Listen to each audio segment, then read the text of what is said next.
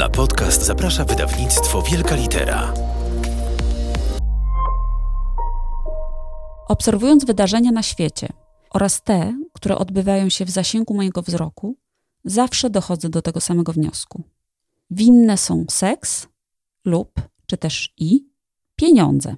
Z tematem seksu to nie do mnie, ale na temat pieniędzy chętnie zamienię kilka słów. Cześć, dzień dobry. Witajcie w podcaście opowiadającym o odzyskiwaniu czasu. Nazywam się Bożena Kowalkowska i dla wydawnictwa Wielka Litera przygotowałam poradnik poświęcony temu tematowi. Dzisiaj w menu mamy pieniądze. Zaczynamy. No, w sumie to aż sama się sobie dziwię, że od tego tematu nie zaczęłam naszej podcastowej przygody. No, temat stary jak świat, gorący jak rozżarzone ognisko i niewygodny jak za ciasny fotel. No a czy poza emocjami albo pasją jest jakiś silniejszy czynnik, który wpływa na nasz stosunek do pracy większy niż kasa? Jest taki jeden, przeorany już na lewo i prawo, leitmotiv wszystkich rozmów o pieniądzach. No bo ja muszę tyle pracować. No jak musisz, to musisz. Ale pytanie brzmi, czy chcesz? No bo jeśli chcesz, to ja się już dalej nie wtrącam. Ale jeżeli nie chcesz i jak to mówisz, musisz, to zachęcam, żeby to sobie policzyć. Rachunek jest prosty i banalny. Mówię wam to ja, absolutny głąb matematyczny. No więc, żeby wiedzieć, czy musicie tak dużo pracować, to najpierw musicie ustalić ile i na co wydajecie, a także które wydatki są zasadne, a które nie. Każdy bank umożliwia pobranie wyciągu z rachunku z dowolnego miesiąca, więc to już tylko kwestia waszej odwagi w zmierzeniu się z własnymi mniejszymi lub większymi słabościami.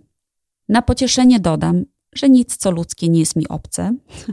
Ja do swoich wyciągów zabierałam się miesiącami, a przeanalizowanie ich dało mi mocniejszy wgląd w siebie niż niejedno spotkanie u terapeuty.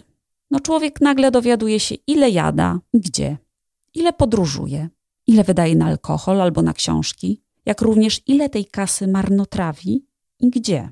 Ja na przykład przez lata utrzymywałam kartę do fitness klubu, do którego zaglądałam co najwyżej raz w miesiącu, obiecując sobie, że od jutra to już zacznę tak na serio.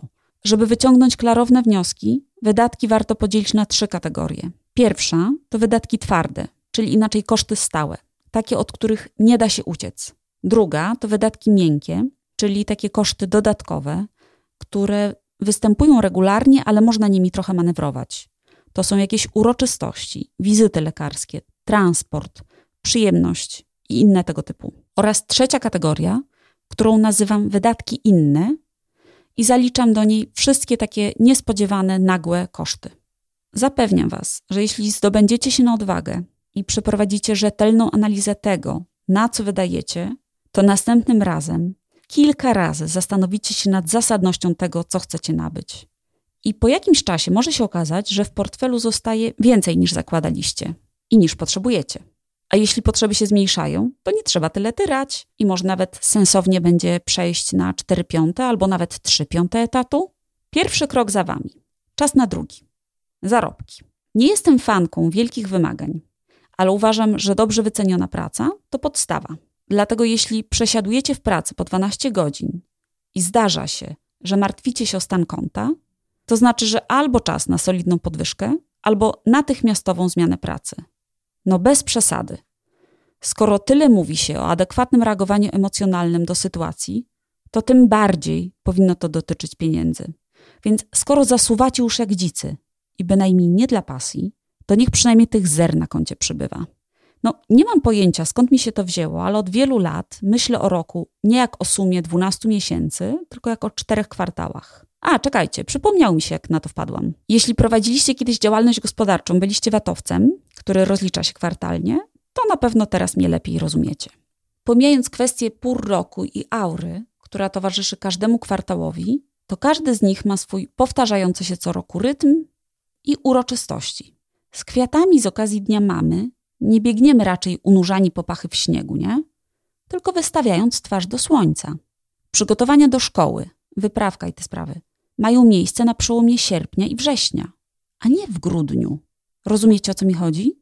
Są takie daty i zdarzenia, które powtarzają się co roku dokładnie w tym samym momencie. Są cykliczne, w związku z czym można je zaplanować albo przygotować się na nie z dużym wyprzedzeniem. Nazywam to przewidywaniem, chociaż gołym okiem widać, że to żadne przewidywanie, tylko suche fakty, kurna blaszka.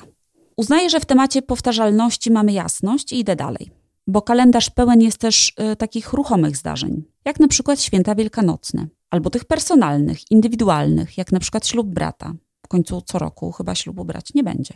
No ale każda taka okoliczność to wydatek, mniejszy lub większy, ale jednak. Na koniec y, podcastu przejdę na chwilę do warsztatu. Mam dla Was zadanie. Weź kalendarz z widokiem na 12 miesięcy i oznacz na nim wszystkie cykliczne święta i uroczystości, które obchodzisz, na czele z własnymi urodzinami. No i co widzisz? Który miesiąc jest pod względem wydatków najbardziej zagęszczony, a który najmniej? No to teraz nanieś planowane inwestycje i uroczystości oraz kwoty, jakie się z nimi wiążą. To jeszcze dodajmy do tego opłaty stałe, które występują raz w roku, ale mogą być obciążeniem, jak na przykład ubezpieczenie auta albo podatek od nieruchomości. No i jak to teraz wygląda? Wiesz już, kiedy musisz przysiąść fałdów, a kiedy możesz poluzować? Kiedy musisz odłożyć, a kiedy na wiele rzeczy cię tak naprawdę stać? No mówiłam, można się o sobie więcej dowiedzieć niż na niejednej terapii. I to by było na tyle, jeśli chodzi o czwarty podcast. Zapraszam do wysłuchania kolejnego odcinka, w którym opowiem o sekrecie szybkiego pracowania. Do usłyszenia, do zobaczenia.